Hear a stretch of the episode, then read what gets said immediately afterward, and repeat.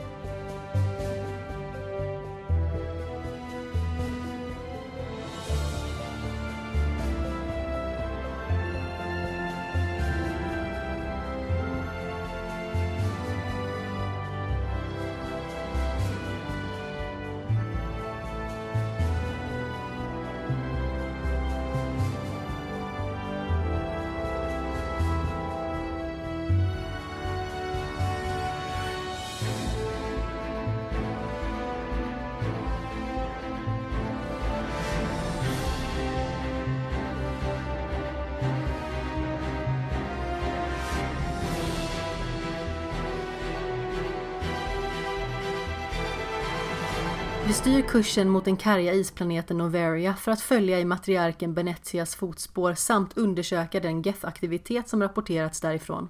Med mig följer självfallet Liara som kan vara till stor hjälp i att lokalisera sin moder och kunna närma sig henne utan att hon känner sig lika hotad. Med följer också Garrus då jag fått intrycket av att han har min rygg i alla lägen och utgör en enorm trygghet i gruppen.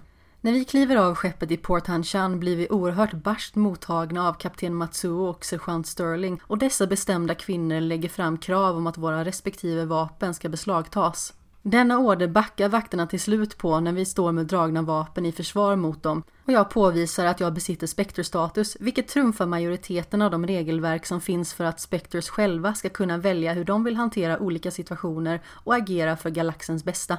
Kort efter att min identitet bekräftats och vi får godkänt att spatsera in på området smyger en kvinna vid namn Gianna Parasini fram och delger oss information som vi eftersöker. Hon berättar att Venezia nyligen haft vägarna förbi men att hon med följe sedan ska ha tagit sig vidare till den isolerade forskningsstationen Peak 15 uppe i Skadi Mountains. För att erhålla tillstånd om transport till detta bergskomplex råder hon oss att tala med Bell Anoleis, en herre som besitter ansvaret att se över Port Hanchan. Gianna råkar också vara Anoleis assistent och när vi anländer till hans kontor ger hon oss tillåtelse att besöka honom på momangen.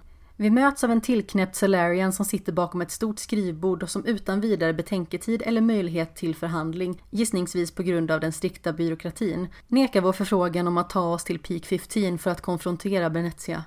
Snopna lämnar vi Anoleis kontor men Gianna stoppar oss när vi passerar hennes disk och föreslår väldigt vardagligt att vi ska söka upp någon vid namn Laurie Keen som vi kan finna sittandes i Port Hanshan Plazas hotellbar. Hon sänker direkt därefter rösten och signalerar tydligt att hon inte kan avslöja mer än så då någon kan komma att överhöra diskussionen. Mycket riktigt finner vi en välartad Torian sittandes vid ett avskilt bord.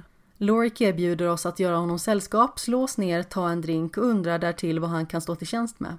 Vi förtäljer att vi är i behov av ett garagepass för att kunna färdas utanför byggnaden vi befinner oss i och då föreslår han en överenskommelse. Det är nämligen så att Lorik lagrat information på sin dator som bevisar att administratör Bell Anoleis är korrupt, men kontorsutrymmet är avspärrat och kontrolleras av Anoleis vakter. Om vi smyger oss in på Loriks kontor på Synthetic Insights och hämtar materialet han eftersöker ska han gladeligen förse oss med passerkortet. Med vapnen laddade och i högsta hugg för att försvara oss mot det motstånd som väntar ilar vi genom byggnaden och tar skydd bakom varje hörn för att vara redo för anfall. Utan vidare svårighet lyckas vi ta oss in på kontoret och norpa den data vi ska överlämna till Lorik. På vägen ut däremot blir vägen avspärrad av Keira Sterling med följe, vilket inte blir ett alltför besvärligt hinder då både Liara och Garrus är mycket skickliga på att hantera sina förmågor. På vår vandring tillbaka genom korridorerna stöter vi lite oväntat på Gianna som hemlighetsfullt ber oss möta henne i samma bar som Lorik inväntar vår återkomst. Väl där, sittandes tillsammans runt ett bord, avslöjar hon med sänkt röst att hon egentligen är en hemlig agent som haft Anoleis korruption på radarn under en längre tid. Anledningen till att hon var så angelägen att få tala med mig snarast är för att hon vill att jag ska övertyga Lorik om att han ska ställa upp och vittna mot Anoleis för att i sin tur avsätta honom och återställa Noverias välstånd. Han ställer sig dock ytterst skeptisk till detta tillvägagångssätt och han absolut inte vill ställa till med publikt spektakel utan vill behålla bevisen för sig själv till sin utredning. Min övertalningsförmåga verkar dessvärre inte heller bita på honom, men han håller sin del av vårt avtal och räcker över passerkortet som överenskommet. När vi återvänder till Jana för att tala om för henne att Lorik inte är villig att ställa upp som vittne blir hon utom sig av ilska då hennes plan krackelerade och det kan komma att dröja oerhört lång tid innan hon lyckas finna en möjlighet att avslöja korruptionen. Jag förstår att hon måste vara utled på att behöva fortsätta att gå under täckmantel men samtidigt går det inte att tvinga någon att vittna och det är knappast vi som ska hållas ansvariga för att han gjorde det valet. Vi lämnar den upprörda Gianna Parasini bakom oss och tar oss sedan till garaget som vi nu får passera igenom till mot uppvisande av passerkort. Väntandes på oss där nere är dock en grupp GEF som vill förhindra att vi tar oss vidare därifrån. Vi lyckas dock ta oss fram till vår Mako som står parkerad i utrymmet och är därmed redo för klippkörningen till Peak 15. Inte nog med att färden genom Malotsk Valley är hal och snirklig. Vår framfart försvåras ytterligare då vi stöter på såväl snöstorm som geth. Och då ovädret inte är att leka med håller vi oss inne i fordonet och försöker att tackla våra hinder inifrån det. Efter mycket om och men lyckas vi dock äntligen nå Peak 15 men där möts vi av en förvånande och oroväckande syn. Rachni. Dessa storväxta, insektsliknande varelser ska enligt utsago vara utrotade efter The Rachni Wars, där Krogans användes som ett verktyg för att förinta det hot de utgjorde mot galaxen. Efter att ha irrat omkring i korridorerna på denna labyrint till forskningsstation i vad som känns som en mindre evighet finner vi till slut vårt mål, matriarken Benezia. Hon håller till i ett avskilt laboratorium och så fort hon ser oss komma in genom porten bemöter hon oss med en nedlåtande och överlägsen ton. Det visar sig att de föder upp Rachni via en infångad Rachni-drottning och uppfostrar dem att jaga och utplåna Sarens fiender. Hon tror att det faktum att Liara är med är för att försöka tilltala hennes potentiella moderliga och sympatiska sida. Hennes dotter anser däremot att hon blivit spritt språngande galen och uppfylld av ondska. Det verkar som att Benezia inte är öppen för förhandling då hon snart kallar in sin trupp av Asari-soldater som vi behöver ta itu med innan vi når henne. Hon säger då att Saren är ostoppbar och att hon inte kommer förråda honom men trots att orden kommer ur hennes mun är det uppenbart att hennes röst är full av tvivel. Hon gör här en vändning och ber oss lyssna noga, för det är ont om tid. Matriarken berättar att hon hör Sarens viskningar i sitt huvud, att hon blir indoktrinerad och tvingas utföra illvilliga handlingar mot sin vilja. En av anledningarna till att hon sändes hit till Noveria är för att finna Muir Relay, vars position varit gömd i tusentals år. Hon vet inte vad anledningen är till att han behövde finna den, men hon ger oss koordinaterna för att ge oss möjligheten att besegra honom. Hon orkar dock inte stå emot indoktrineringen längre och anfaller oss med sina biotiska krafter.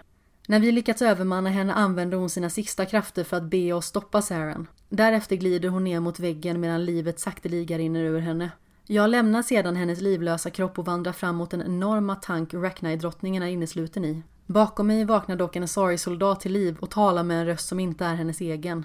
Det visar sig att drottningen pratar till mig genom den försvagade Asarin, eller som hon uttrycker det, att sjunga genom hennes sinnen. Hon påtalar att det är våra fiender som försöker kontrollera Rachni och att hon egentligen vill leva fredligt på en avskild plats där hon kan lära barnen att existera i harmoni. Hon var bara ett ägg som kläcktes på den här planeten och vet inte varför hennes ras en gång i tiden anföll. Men en möjlig faktor är att de blivit manipulerade. Mina möjligheter består av att antingen släppa henne fri så att hennes önskan kan uppfyllas, medveten om att de har ett våldsamt förflutet, eller utrota Rackney för gott genom att ta död på henne. Jag anser att det inte är upp till mig att besluta att en hel ras ska förintas och således frigör jag henne från sin fångenskap med hoppet om att hon ska leva det harmoniska liv hon önskat, sjungandes sin kollektiva sång.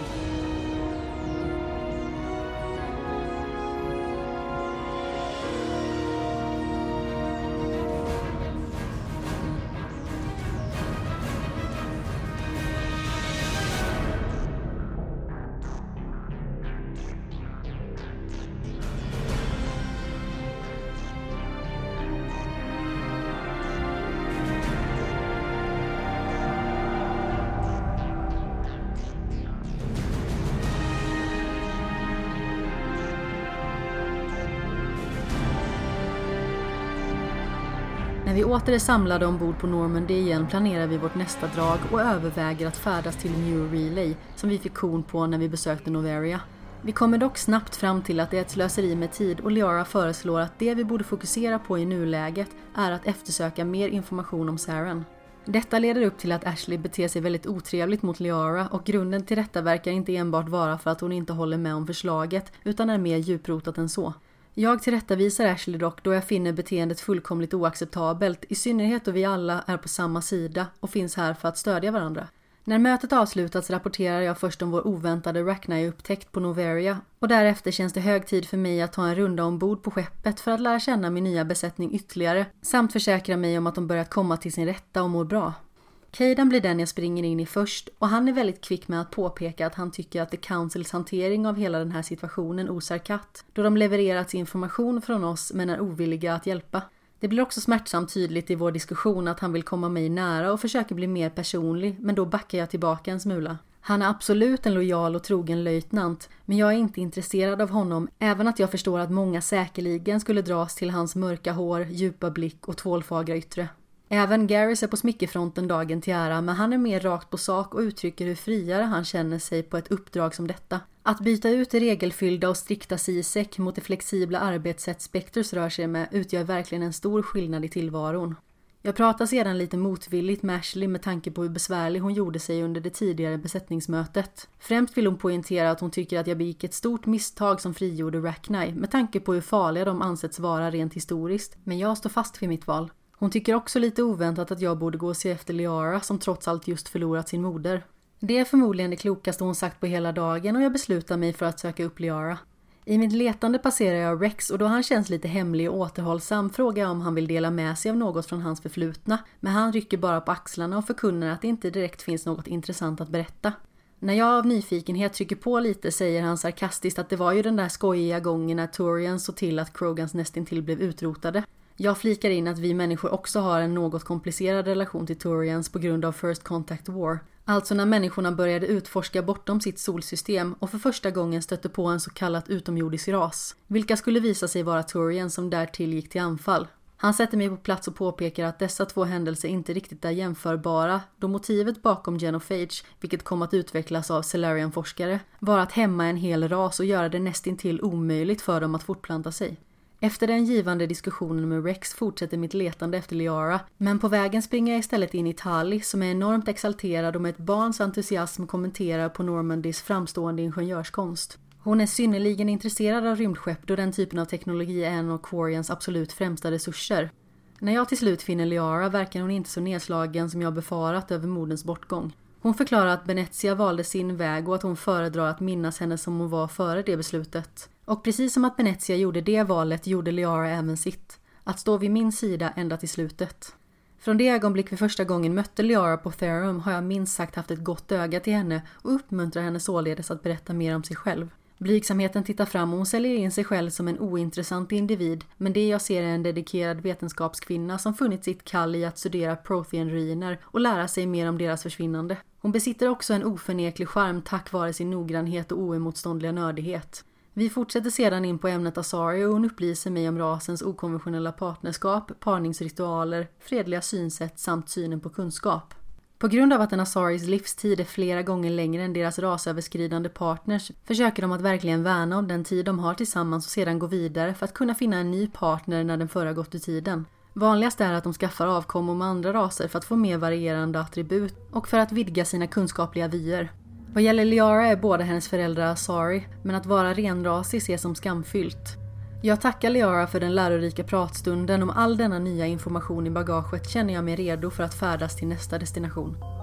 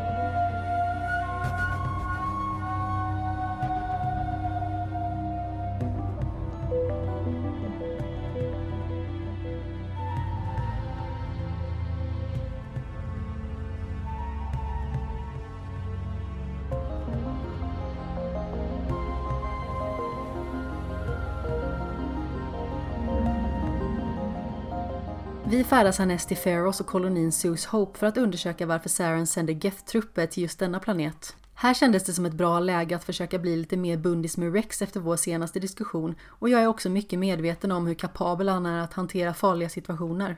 Trots att förra uppdraget påverkat Liara mer än hon vill ge sken av låter jag även henne följa med just på grund av att jag känner att vi har en nära kontakt och jag vill hålla henne under uppsyn. Vi möter kolonisternas ledare, Faiden, som berättar att de lever ett hårt liv med minimala tillgångar och Geths attack gör inte livet lättare för dem. Vi får också nys om att det verkar som att det är något som pågår på andra sidan bron i Exogenis högkvarter, alltså storföretaget som finansierar kolonin.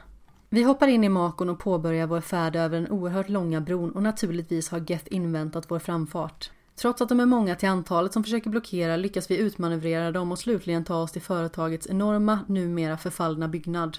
Väl inne möts vi av en kvinna vid namn Lisbeth Bainham som tagit sig fram från sitt gömställe när hon uppfattat att vi inte tillhörde de anfallande styrkorna. Hon berättar att hon arbetat här som forskare och hon tror att anledningen till att Geth är på Pharos är på grund av något som kallas The Thorian, även känd som Species 37, som Exogeny studerat. Hon säger att det är en växtvarelse, men har ingen aning om varför den skulle vara av intresse. Innan hon återvänder till sin gömma får vi hennes passerkort för att få access till varje utrymme i byggnaden. På väg upp för en trappa hör vi en brötig, upprörd röst på håll och när vi äntrar rummet visar det sig att det är en Krogan-kommendör som skanderar hotelser mot en VI. När vi tagit ut denna argsinta inkräktare spatserar vi fram till den virtuella intelligensen som välkomnar oss som Dr. Elizabeth Bainham, då det är hennes ID vi bär med oss. Det verkar som att den Krogan som var här före oss försökte få tillgång till systemets information om The Thorian jag får reda på att den är en uråldrig livsform vars naturliga överlevnadsinstinkt är att kontrollera andra organismer och att kolonisterna i Zeus Hope agerat ovetande försökskaniner då dess tillhåll är beläget under kolonin. Vi försöker få kontakt med Normandy för att varna de andra om vad det är som försiggår där borta och att de ska vara på sin vakt. Men det verkar som ett kraftfält vars energi genereras från ett Geth-skepp blockerar signalen. När vi når detta skepp kan vi utröna att det använder sig av en klomekanik för att fästa sig på byggnaden och för att få bort dessa stänger vi igen en enorm port som då kapar dess armatur. Rex påtalar förnöjt att detta uppdrag verkligen var hans melodi då han fått mula en uppsjö geth och det hela avslutades med en stor krasch. Efter detta humoristiska påpekande får vi nu kontakt med Joker som med en viss skräck i rösten rapporterar att individerna i kolonin börjar bete sig mycket besynnerligt och hotfullt. Vi återvänder till Lisbeth som tidigare mörkat att hon kände till The Thorians tankestyrningsförmågor och tar henne med oss. På vägen plockar vi upp hennes mor Juliana Bainham som sökt skydd på en flyktinganläggning halvvägs över bron. Efter det hjärtevärmande återseendet mellan mor och dotter bekräftar Juliana att kolonisterna är under The Thorians kontroll och att de på grund av det är villiga att dö för att skydda ingången till dess gömställe. Men med hjälp av antithorian-gas i granatform som vi får med oss kan vi avväpna dem utan att någon behöver sätta livet till. När vi anländer i Zeus Hope är kolonin fullkomligt upp och nedvänd och vi gör vad vi kan för att försöka undsätta de kontrollerade, men dessvärre lyckas vi inte rädda samtliga. Vi bevittnar hur ledaren Faiden kämpar för att motstå Thorians kraft så till den milda grad att han istället tar sitt eget liv.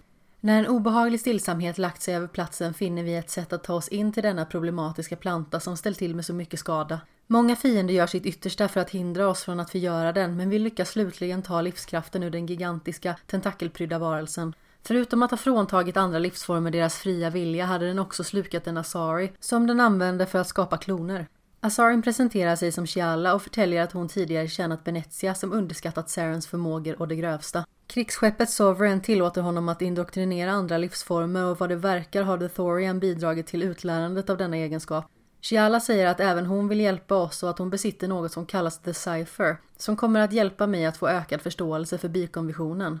Hon överför detta från sin hjärna till min via ett kunskapsband och ytterligare en våldsam skräckinjagande ström av minnesbilder fyller upp mina tankar. Vi är nu redo att lämna Feros och Sus Hope där Shiala stannar för att hjälpa kolonin tillbaka på fötter och gottgöra den skada som åsamkats.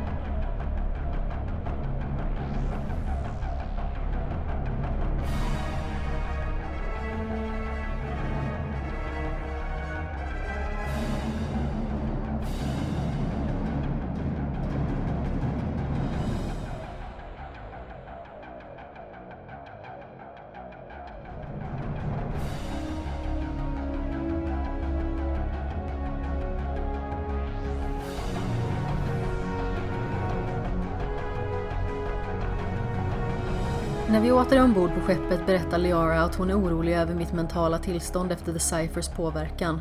Jag gör ett halvtaffligt försök att övertyga om att jag faktiskt är okej, okay, även att jag trots allt känner mig lite vimsig i bollen. Med tanke på att Liara är en Prothean-expert av rang föreslår hon att hon bör koppla ihop sitt medvetande med mitt för att vara behjälplig att få klarhet i vad jag bevittnat. Hon beundrar sedan mitt psykes styrka och säger att de flesta andras hjärnor skulle kollapsat av den intensitet den fått utstå. Hon förklarar sedan också att det verkar som att bikonventionen är inkomplett och att det inte är helt omöjligt att Saren sitter på den information som saknas.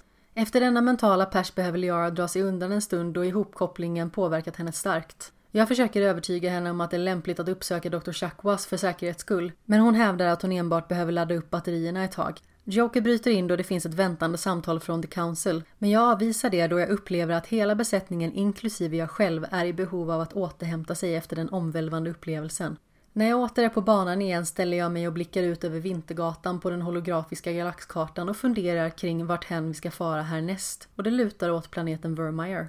Innan det är dags att gå in för landning går jag dock och ser efter Liara för att försäkra mig om att hon är återställd efter den psykiska pers hon tidigare utstod. När jag söker upp henne plockar hon dock återigen upp sitt intresse av mig och berättar att jag lärt henne mycket om människor. Den allmänna uppfattningen om dem är att de är målmedvetna men skräckinjagande för att de går över lik för att få vad de vill. Hon anser dock att jag är annorlunda samt besitter en anmärkningsvärd styrka och att jag verkligen blev vald till Spectre av en särskild anledning. Hon öppnar upp sig ännu mer för mig och erkänner att hon först trodde att anledningen till att hon var så dragen till mig var på grund av kopplingen jag hade till Protheans. Men när hon upptäckte att det var något annat var hon osäker på om det var lämpligt att agera, samt att hon anade att jag hade en relation med Caden. Jag förklarar att det inte är något mellan mig och Caden utan att vi enbart är vänner. Hon frågar mig då om attraktionen är ömsesidig och när jag bekräftar det märker jag att hon blir nervös och aningen blyg. Nästintill så den annars asurblå huden börjar övergå till en mer skär nyans. Hon säger att det är svårt för henne att förstå hur hon kan vara så dragen till mig med tanke på den relativt korta tid vi känt varandra, inte är av samma ras och inte heller har särskilt mycket gemensamt. Jag vet inte vad mer jag kan säga än att känslor helt enkelt inte alltid är logiska. Sedan lämnar jag henne i fred då hon är i behov av lite tid i ensamhet och utrymme för att bearbeta det vi just samtalat om. När jag sedan springer in i Caden märks det tydligt att han är avundsjuk. Han säger att han plockat upp tydliga signaler från mig om att jag skulle vilja komma honom närmare, men jag säger att han måste misstolkat dessa då jag helt enkelt inte är intresserad av honom. Jag skyndar mig kvickt därifrån för att undkomma den obekväma stämningen som uppstod oss emellan och möter istället Garrus vilket känns som en enorm lättnad då vi verkar förstå varandra fullt ut. Vi kommer in på samtalsämnet Cisek och jag frågar nyfiket om varför han involverade sig med dem från första början med tanke på att han är så avigt inställd till dem. Han svarar att han alltid velat bekämpa orättvisa och det blev då slutligen att han tog efter sin far som också arbetade där. Något överraskande berättar han också för mig att han kandiderade för att bli en Spectre en gång i tiden, men att det faktiskt var hans far som mer eller mindre tvingade honom att byta bana. Tydligen avskyr Garrus pappa Spectres då de spelar efter egna regler och han själv är lite av en paragrafryttare. Fadern hade tydligen tagit uppsägningen från Sisek mycket hårt. Då skulle han förmodligen bli svimfärdig av informationen att hans son dessutom far omkring i galaxen tillsammans med en mänsklig Spectre.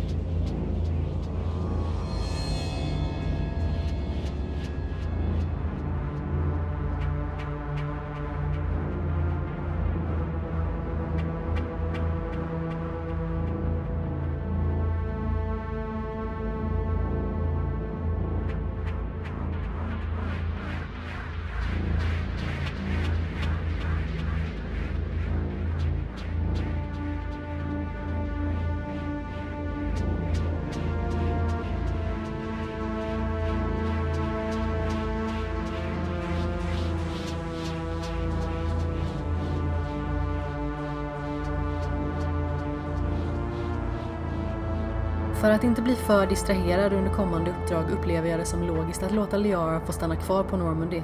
Det kändes också rätt gentemot henne då hon behöver tid att återhämta sig efter den intensiva reaktion hon kände från visionen, men också för att få möjlighet att smälta vårt mer intima diskussionsämne.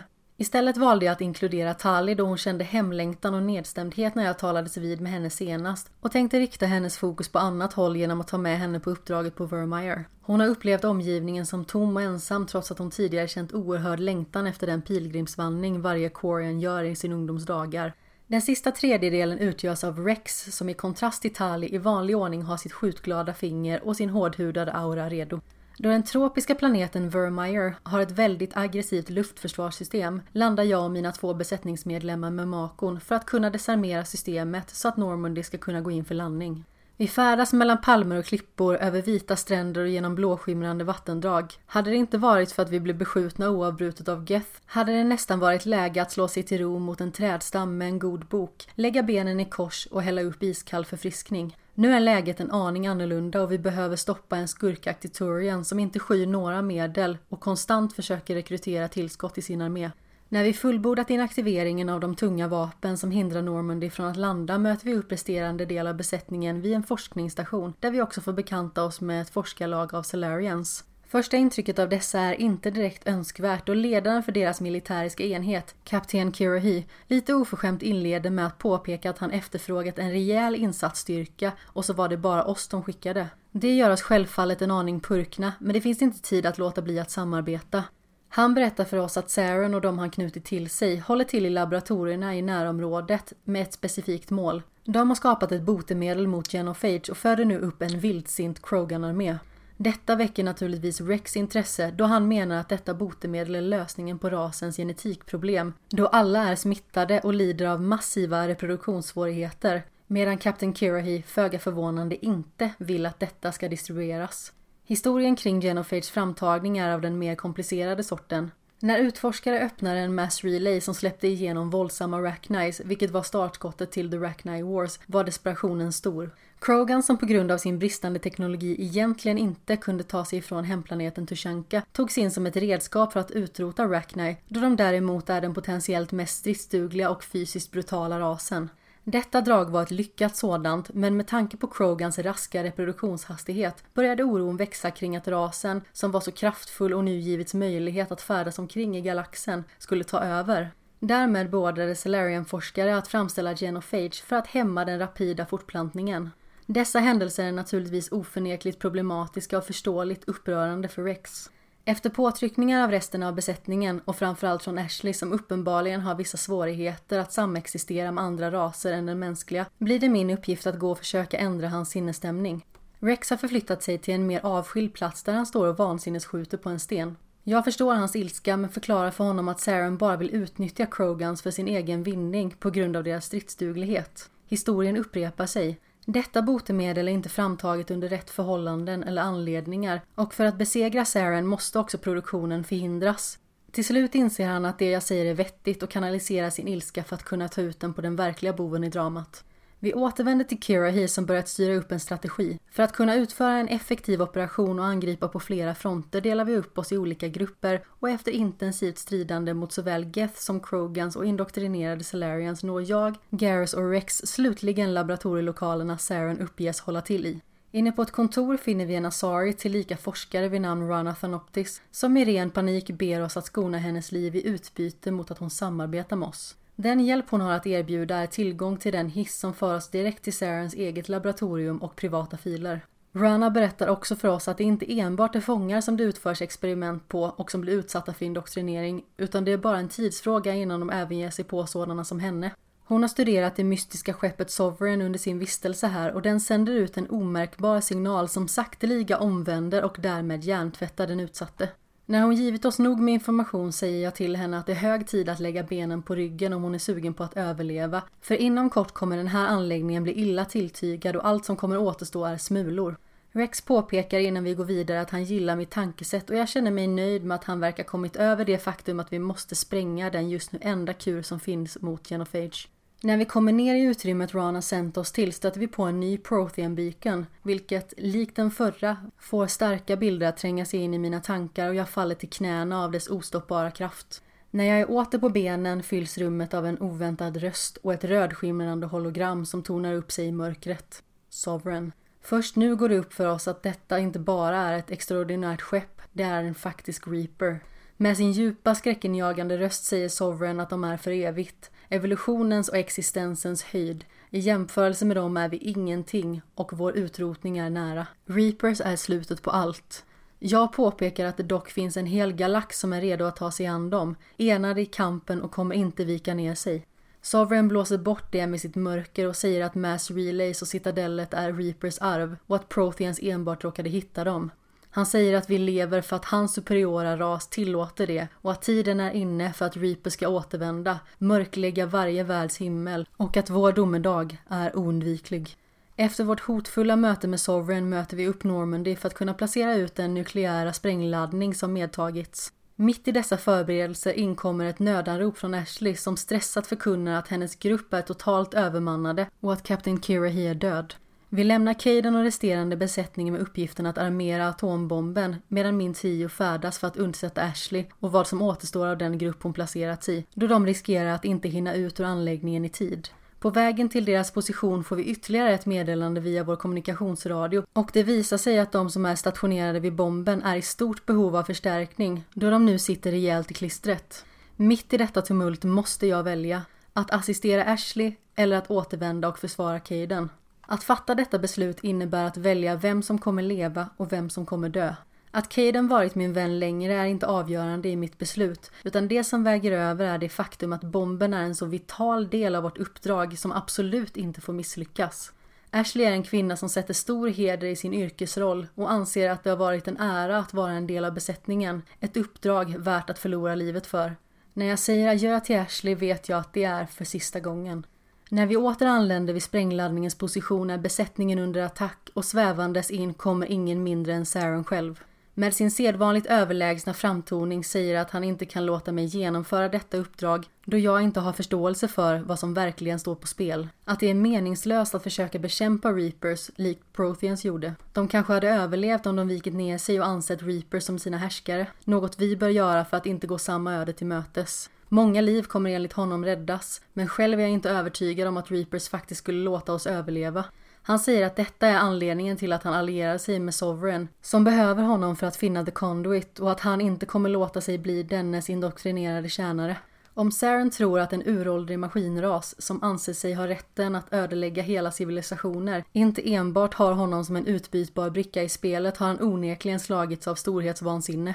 Jag försöker förhandla med honom och få honom att inse att han redan blivit fråntagen sin fria vilja men tillsammans kan vi göra det vi svor att göra som Spectres, försvara galaxen. Han hävdar att min väg kommer leda oss alla in i förintelsen och med målet att döda mig går han sedan till anfall. Jag står emot väl, men när jag råkar tappa fotfästet ser Saren sin chans. Med ett järngrepp lyfter han upp mig från marken med sin kloliknande hand runt min hals. Hans vassa käkar är sammanbitna och hans smala ögon stirrar med vrede rakt in i mina. Dock distraherar något honom plötsligt och jag lyckas få in ett slag mot hans huvud som får honom ur balans och han släpper sitt grepp när han faller till marken. Jag skyndar mig fram till den illa tilltygade Caden och lyfter upp honom över axeln, medveten om att vi bara är sekunder från förödelse. Vi hinner ombord på Normandy som med Joker vid spakarna sätter av mot yttre rymden. Bakom oss exploderar forskningsstationen och ett gigantiskt moln av mörk rök tornar upp sig mot skyn.